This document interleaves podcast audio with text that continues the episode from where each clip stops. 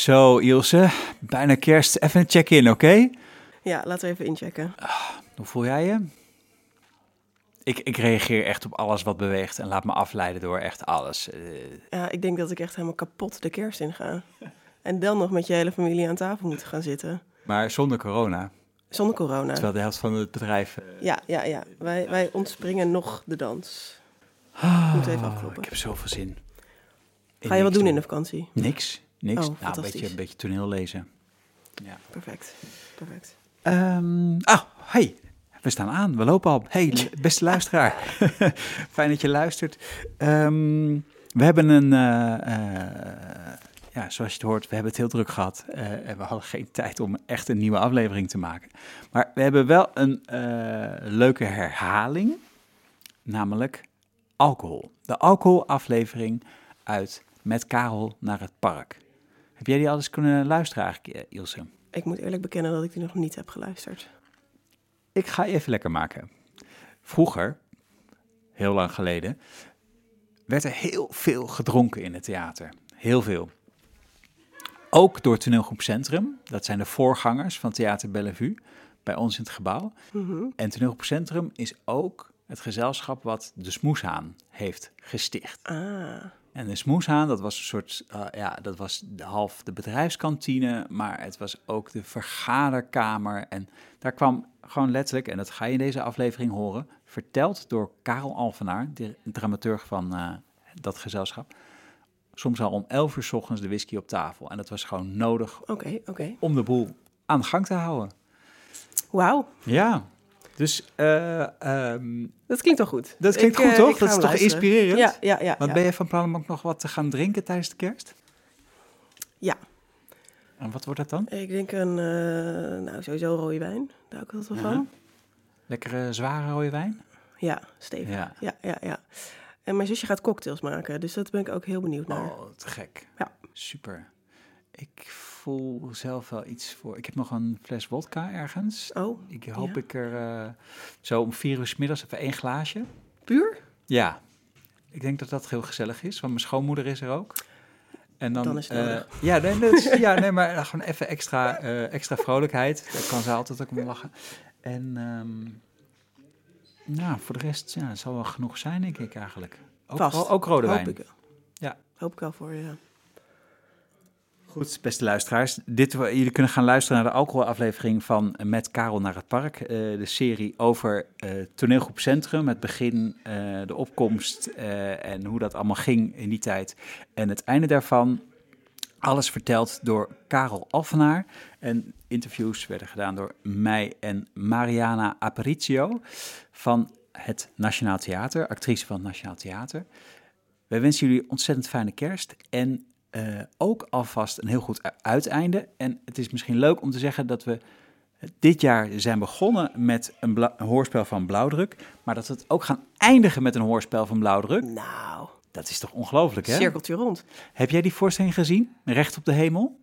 Ja, nu moet ik weer nee gaan zeggen. Ja, maar dat is ook helemaal niet erg, want toen werkte je nog helemaal niet bij nee, ons. nee, jij nee, kende nee. ons toch, wij kennen elkaar toch helemaal Nee, niet. nee, toen. dat is waar. Dit was Nee. voor de zomer. En toen heeft eh, Blauwdruk, een heel tof jong eh, locatiegezelschap, op het stenen hoofd Ja.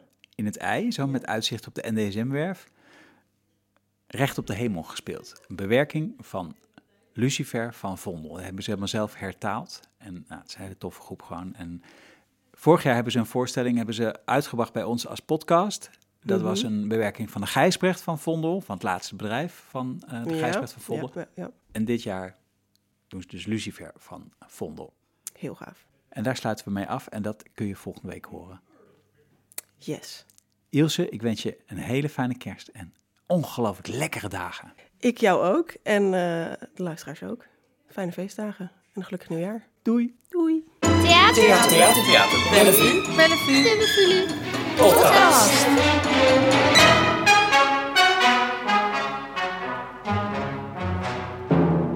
Haal, nadat hij gezegd had, vroeger werd er veel meer gezopen. werd er veel meer gezopen. Dus ik was daar wel benieuwd naar hoe dat dan vroeger zat. Met hoe ze omgingen met alcohol. Snap ik. En, ik, eh, en ik, ik vind het ook typisch, want ik denk dat je dit met deze aflevering het gevoel hebt alsof je met Karel in het café zit. Ja, alsof je met Karel een avondje in een smoeshaan zit. Lekker luisteren Zeker. naar Karel. Het, is ook, het woord smoeshaan is ook vaak gevallen. Ja. ja. ja. Fijn, leuke aflevering.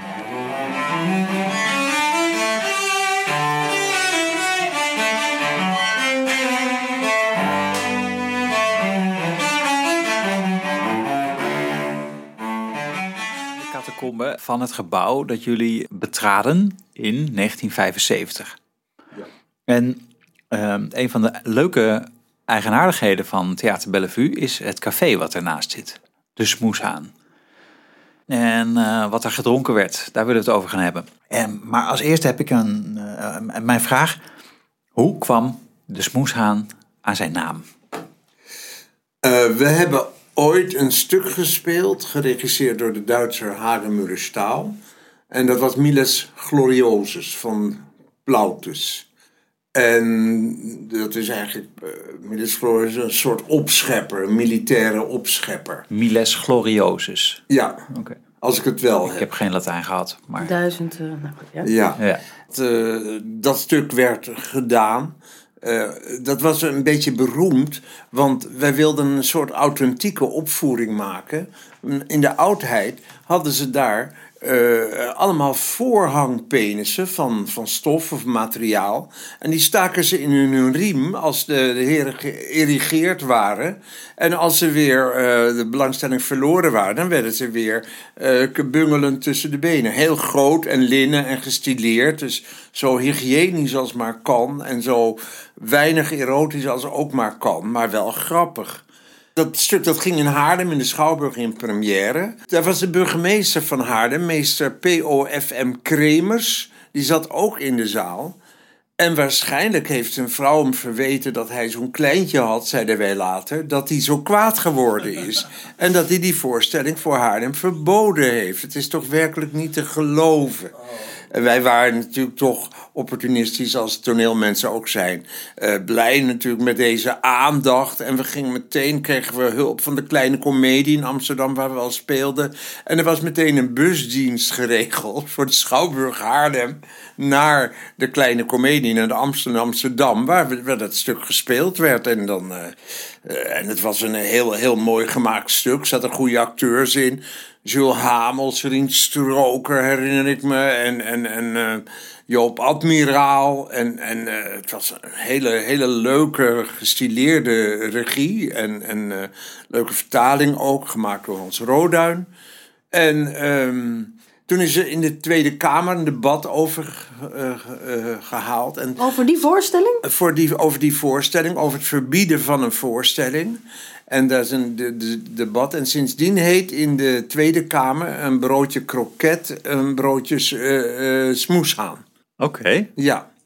En eh, toen wij dus Bellevue kregen, toen was er het theater hè, met al die zaaltjes en de kleedkamers en noem maar op en plekken. Maar daarnaast was onder de bebouwing de van Huizen op de Leidse Kade een soort eh ja, souterrain-achtig eh, kantine was het. Het was niet meer dan dat. Waar de, de, de mensen van de televisie voor de eh, studio die toen was, hun koffie dronken. En wij dachten meteen, nou dat moet een café worden. Het was eigenlijk veel te laag voor een café, want een café moet ruimte hebben. Maar, en het was ook zo, het was een houten plafond, dat mocht niet. Dat moest helemaal betimmerd worden met steengaas en gestuukt. Dat een uitslaande brand niet naar die huizen kon overslaan. Maar ja, wij, wij zagen er wat in. Toneel op Centrum had een ongelooflijk, eh, ja, ik moet het toch eerlijk zeggen, alcoholische eh, omgeving. Ik weet nog wel, toen we repteerden in Amsterdam in Felix Meritis, dan gingen we allemaal collectief, behalve drie droogkloten, gingen we allemaal naar Café de Oude Mannen. En daar stonden we om tien uur dan s'avonds nog, als er niet gespeeld werd. Want anders moesten we natuurlijk gauw eh, in de bus in. Maar eh, ja, dat, dat was gewoon je leven. En daar, daar, ja, het was niet alleen maar flauwekul. Want we hadden het natuurlijk altijd over toneel. En hoe het anders moet en beter kan. En moeten eens aan die denken. En waarom hebben we die niet in dienst genomen? En waarom... eh, nou ja, en zo. Dat werd gezien als professioneel, eigenlijk. Ja. Dat je het over bleef hebben. En... En toen dachten wij, als wij dus weer een café maken, dan moet het ook een, een, een, een, een- iets met toneel te maken hebben. En toen heeft Egbert van Paridon, de oerheber van toneelgroep Centrum, die heeft toen gezegd de smoeshaan. En dat was echt raak. Hij had ook al in de directievergadering die naam voorgesteld voor de vertaling van Milets Gloriosus. En eh, nou ja, dat, kwam, dat werd toen een begrip. En in de Kamer zat jij dan ook al goed, natuurlijk, na die discussie. En er zijn er ook nog wel mensen die eh, eh, de smoeshaan nog niet zo goed kennen. En eh, die noemen het dan de snoeshaan. Ja, het is een rare smoes. Ja, maar het is een, een contaminatie van een eh, smoezen. En en een woord dat niet bestaat, eigenlijk een combinatiewoord. Een Ja. smoeshaan. Een, een een vinding van Egbert van Paridon. Ja, een spontane vinding in de directievergadering, weet ik nog. En eh, wij gingen ook daarna, in die tijd, gingen we, eh, toen we, ehm, gingen we ook vaak na de voorstelling naar Café de Favoriet. En dat was in achter Tuschinski, hoe heet de reguliers dwarsstraat of de, de andere, maar een straat met regulier erin. Het was niet re- regulier. Korte, korte reguliers dwars. Ja, maar het reguliere was dat wij daarna geregulier naartoe gingen naar elke voorstelling. De bus die stopte bij wijze van spreken daar en dan gingen we er allemaal naartoe. En de eh, caféhouder daar was Frank Rijnbergen. En ja, dat was zo'n hele rustige horecaman die nooit kwaad werd, die alles in de gaten had, die iedereen in zijn waarde liet en gezag had en mensen kon troosten en mensen eruit kon schoppen met groot gezag. Dus wij dachten, die man die moet dat café eh, gaan doen. Dan hebben we meteen een goede, goede atmosfeer. En we wilden het ook wel commercieel houden. Want we dachten, anders gaan we zelf eraan verdienen en dit en dat. Het is ook niet gezond. Maar we zagen het ook wel als een service-instituut Ja. eh, van Toneelgroep Centrum. Want ze konden ook de koffie verzorgen en zo. Dat is altijd heel erg, eh, daar kan je niet veel van aan verdienen, geloof ik. En het interieur van de smoeshaan. Ja, dat was ook, dat was ook zoiets. Eh, ik vertelde al hoe we aan Bellevue gekomen waren. Dat we het min of meer gekraakt hadden. En dat in de zomer daarna Egbert van Paridon het lichtplafond had gekocht. Maar zo had hij ook van de grote club allemaal stoeltjes en tafels. Een grote lange eh, ja, krantentafel. En, en een klok en, en wat wandmeubelen en ongelooflijk veel leuke stoeltjes met karakter. Want die ruimte had helemaal geen karakter. Het was zo, je dacht, oh, ik wil, eh, als ik het krijg als woonruimte, dan, eh, dan denk ik, hier ga ik een depressie kweken. Daar moet ik niet zitten. Dat snap ik. Het Maar het werd een, toch een steeds bunker. leuker, Ja. maar het werd ook oudbolliger. Hoor, want met die klok en die, die dingetjes op de bar en, en die houten pui. Maar ja, goed. Het was een beetje te bruin. Ja, maar eh, aan de andere kant hebben wij er wel voor gezorgd dat de prachtige hal van Bellevue, dat niet veel mensen zien, maar dat is een heel gaaf uitgewerkt project met prachtig stukwerk en mooie riggels erin en metalen leuningen en gebruik van tegeltjes en afgedekt met uh, travertin marmerplaatjes. Eh, als je daar goede ogen hebt, dan geniet je. Er zit zelfs een raampje in dat zo leuk is. Dat, nou ja, dat, dat moet eigenlijk ook over onder monumenten zorgen. En dan bedoel je het raampje dat als je binnenkomt en je loopt de trap op, dan dat je Ja, achter je kijkt. raampje, Hè? ja. Ja. Mijn favoriete raampje van Ja. Bellevue altijd geweest. Ja, ik snap ook wel, want als je binnenkomt in de smoeshaan, dan ben je meestal bezig met: oké, wie is er? Waar ga, wat heb ik gezien? Eh, met wie ga ik wat drinken? Toch, je hebt bijna geen oog voor, voor, voor, eh, Ja. voor, de, voor het Nee, maar stukwerk. dit, dit- wat, wat Karel nu bedoelt is... eh, Nee, de ingang van Bellevue.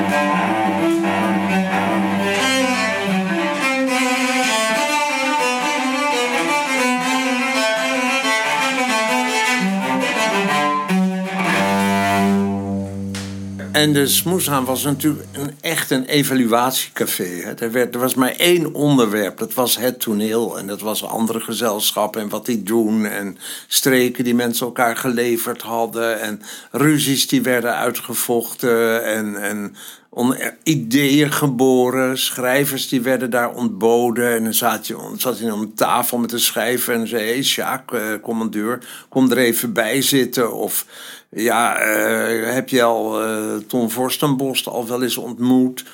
Mensen met elkaar in contact brengen.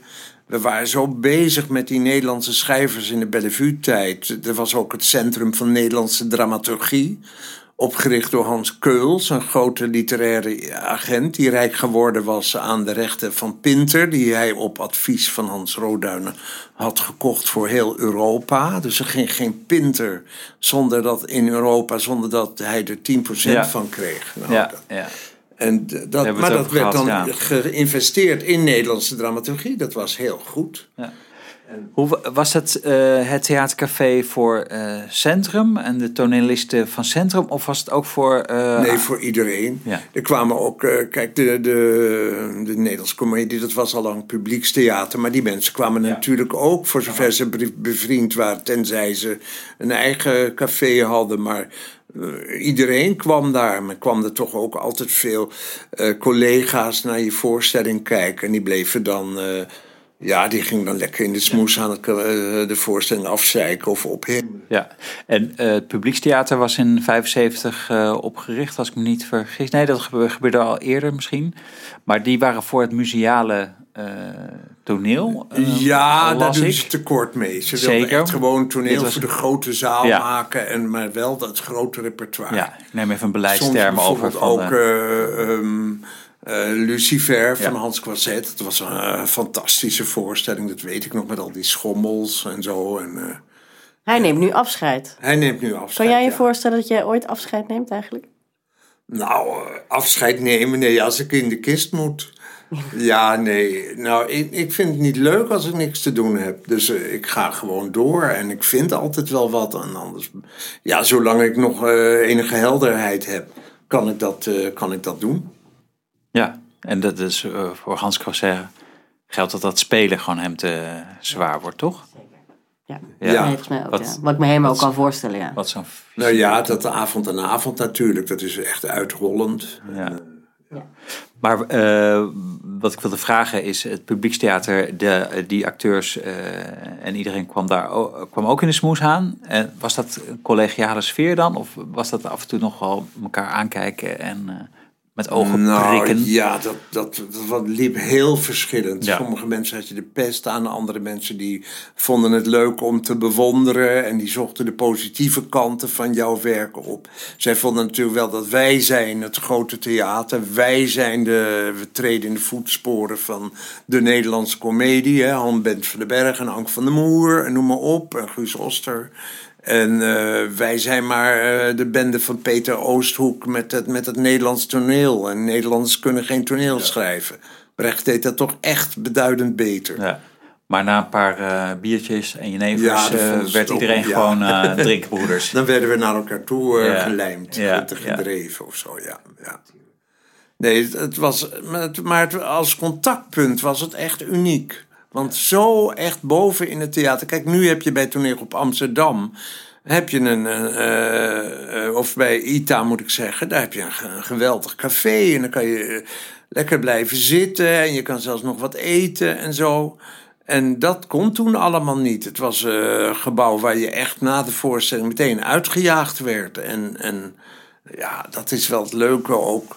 Als je ook zelf de toonaard van een gebouw kunt bepalen, dan kan je, dan, kan je dat erop, daarop ook inrichten. Ja. ja. En roken. En roken? Dat deden we, want nu is het zo schoon. Ja, nee, ja, het stond vroeger blauw van de rook. En eh, het- ik weet niet meer hoe de ventilatie was, maar het was niet ideaal natuurlijk. Ik denk wel dat er een afzuig ergens stond. Maar dan was het heel logisch, dat hoorde erbij. Toch? Ja. Dat, is niet, dat was niet weg te denken. Nee, nee. Je kon je niet concentreren als je niet rookte ook. Ja, daar helpt nicotine. Ik rookte twee pakjes per dag tot mijn veertigste. En toen? Tot- En toen ben ik van de ene dag op de andere eh, op- opgehouden. Waarom? Nou, ik, nee, ik ben er toen ook opgehouden met dronken. Want ik kon een liter jenever aan op een avond. En dan toch nog... eh, maar dan wist ik niet meer wat ik gedaan had. Maar schreef alles op. Dus ik had eh, wel een overloop naar de volgende dag. En hoe ik dat kon. En dan was ik de volgende dag eh, weer te kip lekker om tien uur. eh, op het werk en zo, ja. Ik begrijp gewoon- niet hoe ik dat gekund heb. Maar toen ineens kreeg ik verschijnselen dat... Ik liep in Antwerpen en ik, of ik reed in... We hadden daar een concert met het Resistentieorkest. Dat deden wij altijd nog tussendoor. Residentieorkest. Resistentieorkest, Oh. Het Weerstandsorkest. Oh, oké. Dat was het orkestje dat eh, speelde bij het programma van de Vara Haagse Kringen. vrijdagavond waar de minister-president geïnterviewd werd. En, als dat dan, en, en allerlei politici. En als dat te lang duurde, begonnen wij te spelen. De Siamesische wachtparade. Gingen we steeds harder spelen. En dan werd het overstemd. Ik weet te Wiegel, die werd geïnterviewd door Joop van Tijn. En eh, die zei, kan die muziek niet wat zachter? Nee, meneer eh Wiegel, die muziek die wordt steeds harder. Dat vind ik geen procedure, dan ga ik weg. En, eh, Doel bereikt. hij eh, afinterview. Maar Ja. dat, en dat spelen wij met het Resistentieorkest. Over alcohol. 15 jaar geleden spraken we een keer en toen vertelde je mij over vroeger, dat was voor mij nog eh, een wat algemener eh, verleden. En je zei, ja, toen werd er veel meer gedronken. En je vertelde over een eh cellist en die had altijd een flaconnetje in zijn borstzak. En dan, eh, Dat was die, die violist die ik net noemde. Ernest Spits. En dan had hij een, nee, hij had gewoon een glas whisky Oh ja. in zijn binnenzak. En dan moesten we buigen, die buigen. En dan viel al die whisky, die stroomde over zijn viool. GVD, zei hij dan. En eh, ja... dat gebeurde ja. meerdere keren. of Meerdere keren. En, en ook overdag, we we gaven heel vaak koffieconcerten. Wij hebben de spits afgebeten aan het hele koffieconcert.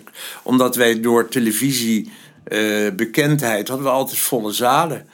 En, eh, en ik moest het allemaal aan elkaar praten en ik improviseerde en zo. En, maar dan hadden we ook op, eh, eh, s ochtends vroeg moesten we al een borreltje hebben om lekker te kunnen spelen. Lekker ontspannen te zijn. Ja, dat deed ik ook wat. En zeiden altijd, we hebben een flesje naaimachineolie.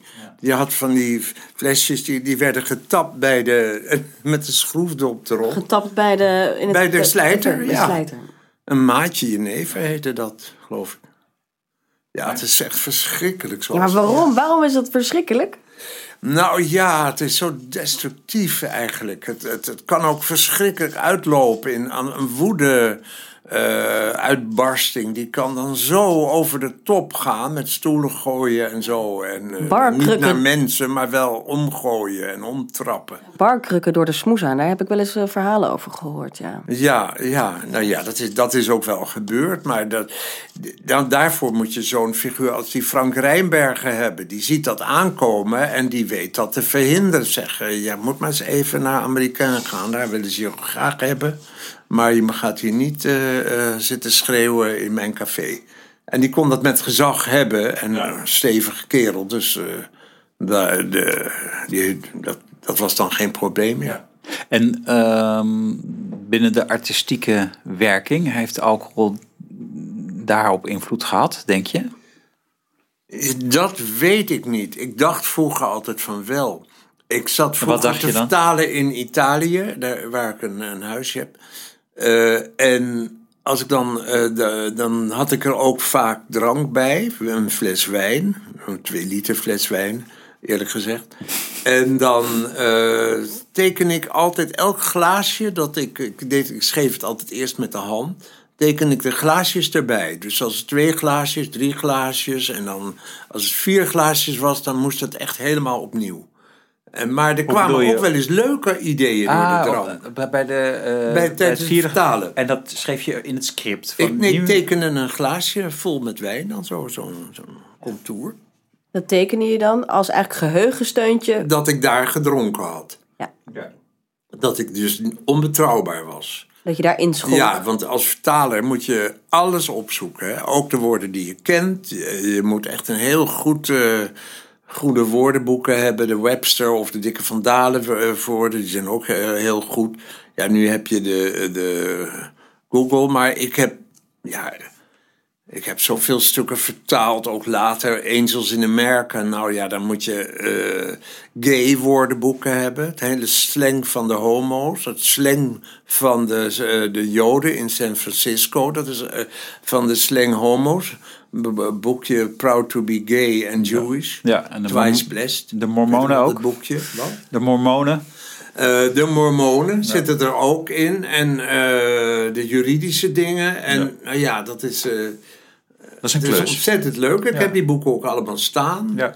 En, eh, Maar ja. toch dacht je op een gegeven moment, als je dan dingen teruglas, dit is niet helemaal. eh, Nou ja, het zal wel. dat staat, dit met die woordboeken staat weer los van het, eh, Van de alcohol natuurlijk. Maar dat, die, die gebruikte je bij het vertalen, waar je dan Ja, een glaasje dronk. ja. Dus jij tekende als geheugensteuntje een glaasje erbij, omdat je dan jezelf niet meer helemaal... Ja. Wellicht als je teruglas, dacht je... Ja, nou, als ik een te waagde, gewaagde vertaling had. Maar er kwamen ook wel eens leuke dat je dingen kort sloot of dat je het een beetje verbeterde. En dat mag officieel wel niet.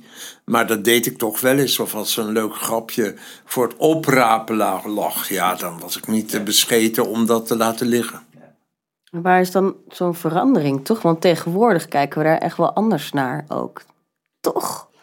Ja, Of ligt het omdat wij Ja. ook al best oudjes zijn? nou, dat, eh, het, het, eh, Karel zei mij dat 15 jaar geleden niet voor niks, denk ik. Van er werd veel meer, meer gezopen. En dat, dat deed bij Ja. mij ook iets van, ja, de, de- er is eh, een soort eh, romantiek natuurlijk ook rond Ja. het toneel en theater. eh geldt ook voor film. Eh, die heeft voor een deel te maken met de cultuur van alcohol, denk ik. Eh, waar, ik- waar ik ook voor gekozen had, of zo, voor, oh, voor die romantiek, eh, voor, voor dat grootste en meeslepende. Ja, denk eens, Eh, al en- die busreizen. We reizen naar Maastricht, naar Groningen, allemaal terug. Die mensen waren helemaal kachel. Iedereen had één of twee flessen wijn in zijn tas. En eh, wil jij nog wat? En eh, ja, en het was nog voor de Lekker plastic bekertjes. hapjes en eh, Ja, voor de plastic hapjes, bekertjes. heel gezellig. Maar, en dan de steile figuren, die, eh, de, de oudere acteurs, die zaten dan keurig in de bus, vlak achter de chauffeur. Die werd, daar werd hij ook niet misselijk. En, eh, Ja. En die hadden oordopjes. maar Hans. Bens die had de naam dat hij altijd op de achterbank zat. Om gezellig met de jonge lui en eh, de leuke meisjes en zo eh, in de buurt eh, te, te gaan imponeren en zo. Ja. ja. Niet veel veranderd hoor, in de toneelwereld. Ja. Bij, je, bij jouw vertaalwerk eh, af en toe gaf het dus fijne creatieve ingevingen. Maar denk je dat eh, alcohol, eh, het grote alcoholgebruik ook het maakproces meer in collectieve verbanden heeft beïnvloed?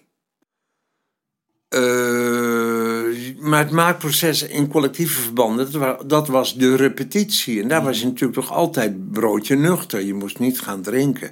Hoewel ik wel acteurs had eh, gezien in Felix Meritus, bij die, de communistische dame die daar achter de bar stond. Die heette Tante Geert. Tante Geert mag een speciaaltje. En dat, dan deed ze daar een scheut eh vieux in de koffie, 's morgens al om 11 uur. Om eh, weer even het, naai, het Ja. in te nemen. Maar ja. nou ga ik nu de naam niet noemen. Nee. Ik was het niet zelf. Nee. Ik dronk eigenlijk nooit voor vijf uur. Ja. Dat was mijn geheim. Ja, en dat je eh, van alcohol eh, met barkrukken eh, gaat gooien, dat is, dat is bekend, daar hadden we het over. Ik heb ook het gevoel dat als je veel drinkt, dan krimpt er een bepaald orgaan in je, in je hersens. Volgens mij is dat ook wetenschappelijk aangetoond, waardoor je gewoon makkelijker gaat lullen. Ook als je niet op dat moment onder invloed bent. Maar je wordt gewoon wat cholerischer, maar ook wat vuriger en Ja, soms, soms, eh, soms origineler. Soms Ja. er kunnen echt hele rare kortsluitingen ja, ontstaan. je wordt eh, ongeremd. Gewoon de, on- Ja, dat is het woord. ongeremd. En, Ja. eh, ook als iemand virtuoze scheldpartijen. Dat Ja. hoort er ook bij. Ja, Is dat veranderd, denk je? Ja, dat bestaat eigenlijk niet meer. We zijn echt allemaal gentlemen. En, en iemand die zich misdraagt als dronkenlap, zelfs op een premièrefeest, dat, dat, dat komt bijna niet voor. Dat is, gewoon, dat, dit is tegenwoordig denk ik ook bedreigend voor je carrière. Als het al zo is, als je stom dronk in de koninklijke foyer. Eh, nou, maar... Marianne, hoe zit dat? Nou ja, ik, ik zat net te denken van... ehm, in mijn, in- toen ik op de toneelschool zat, dan was het... Nou, dan repeteerde ik. Of dus, ja, dan was ik op school natuurlijk ook een beetje moe van alles wat we dan na school ook eh, in het café inderdaad moesten Ja. uitpraten met elkaar en bepraten. Ja, tegenwoordig in, in, inderdaad na, een- na een voorstelling enorm lam. Nee, nee. Nou ja, met elkaar tuurlijk wel. Je maakt er een mooi feestje van, tuurlijk. Maar inderdaad, met, met, met de barkrukken gooien en in de bus terug. Ja, het hangt er vanaf. Maar vaak is het toch ook dat de oudergarde wel aan de stagiaires moeten leren dat je iets lekkers kan meenemen. Eh, eh, een flesje wijn of eh, en kaas en nootjes. Maar ja, echt de, de, de busdiensten, zeg maar, wie heeft nu de hapjesdienst? Die is er naar mijn weten Sorry, een beetje er zijn hapjesdiensten? uitge- Ja, hapjesdiensten. Toen ik stage liep, toen moest ik dat een beetje leren. Of dat zag je, dan, dan rouleerde je. Dan nam jij iets mee, dan nam jij iets mee. En dat is wel minder geworden. Ik heb het idee dat, dat ja, ja, dat, ja, dat we er toch anders tegenaan kijken. Dat het niet meer zo chic is als je een beetje, als je een beetje brak staat te repeteren. Of dat je eh, je enorm misdraagt eh, in, in, in, tijdens een première. Of bij een premièrefeestje.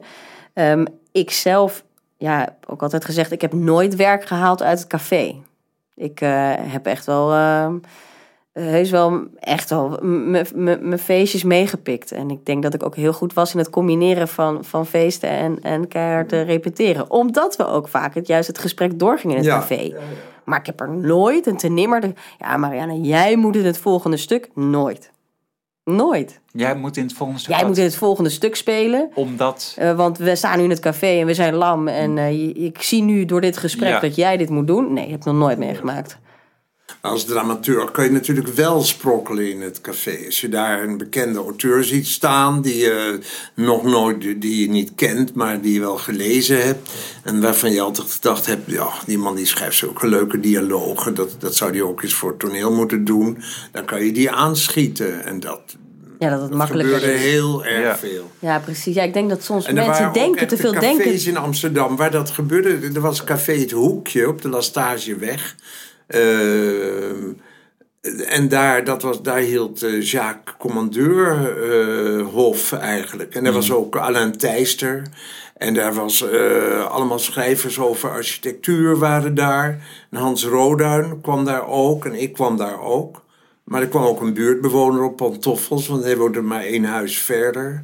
En dat, dat was ook een geweldig café. Ja. En daar kon je echt wel zaken doen. Ja, ja, ja. Hè? ja. Dat, dat je op idee Ja. van hij zou eens een keer een stuk moeten Ja, schrijven. misschien is het ook wel een beetje dat ik het zeg vanuit dat het gewoon not done is. Dat je, dat je werk uit het café haalt. Maar ik snap wel dat je elkaar makkelijker leert kennen. Ja, dat snap ik. Ik denk dat het wel, wel zo is. Ik had het afgelopen zaterdag. We zitten nu in die kinderpartij.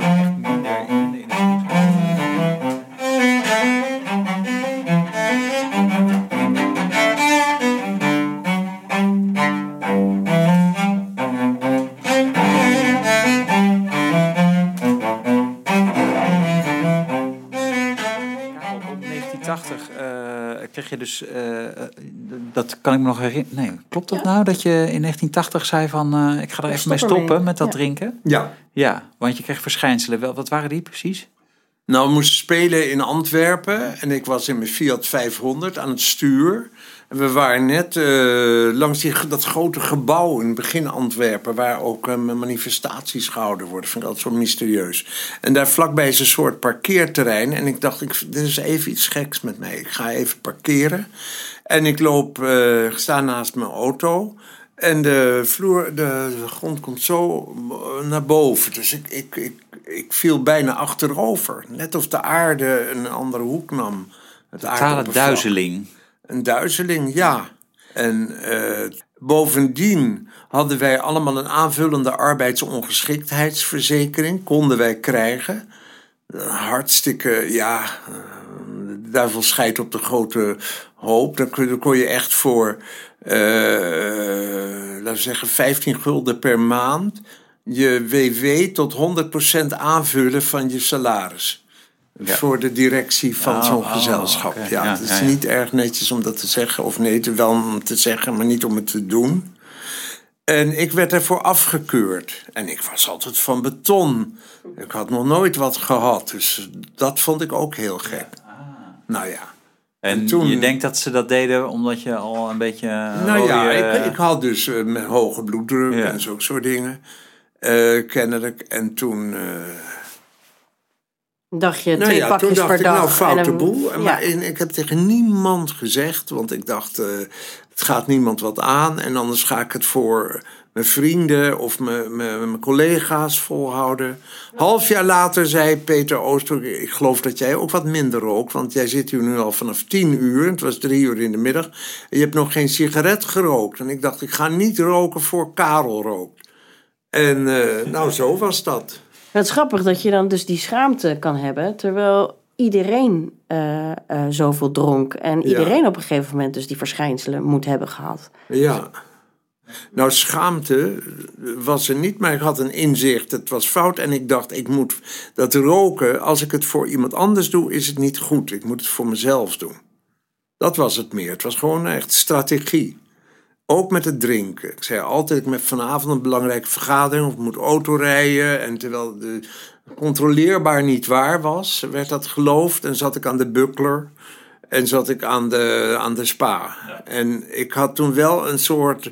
eh, ik ontwikkelde een soort associatieve dronkenschap, kon ik ontwikkelen. Dus dat ik meeging in de meligheid van de drinkers. Maar na een half uurtje, dan, dan had ik een afspraak ineens. Nou jongens, ik ga even weg, want ik eh, moet nog zoveel doen. En zo. Maar dat, eh, nou ja, zo, zo heb ik dat eh, voor elkaar Ja, gekregen. ja.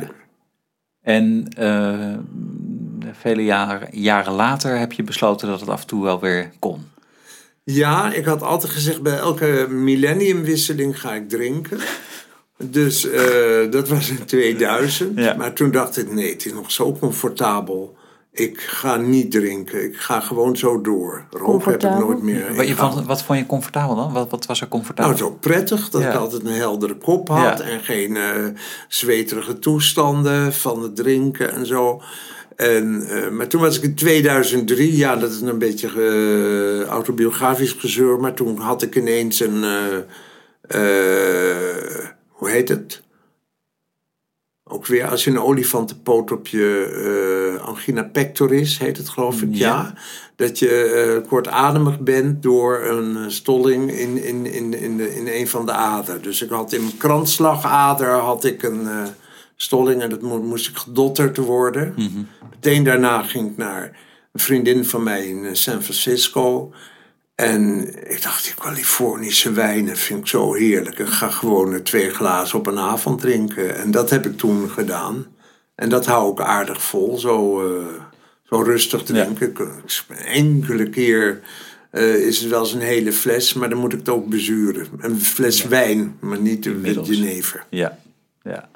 En daar ben je, ben je tevreden mee? En, ja, ik eh, ben er heel tevreden mee, ja. Fijn, fijn. Is dit wat we erover kunnen zeggen over het onderwerp, Mariana?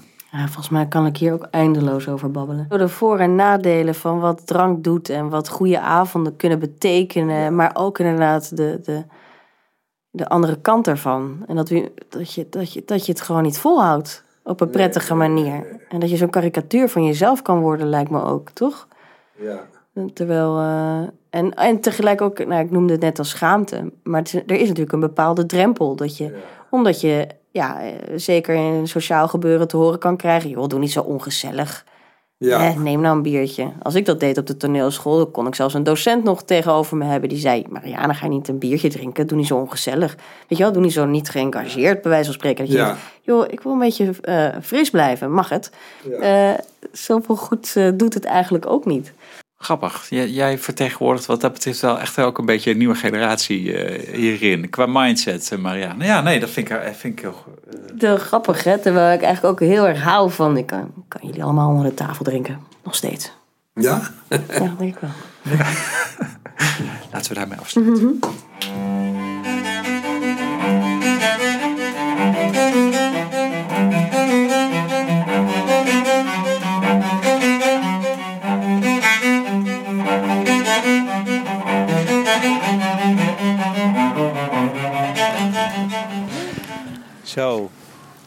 Eens in het café.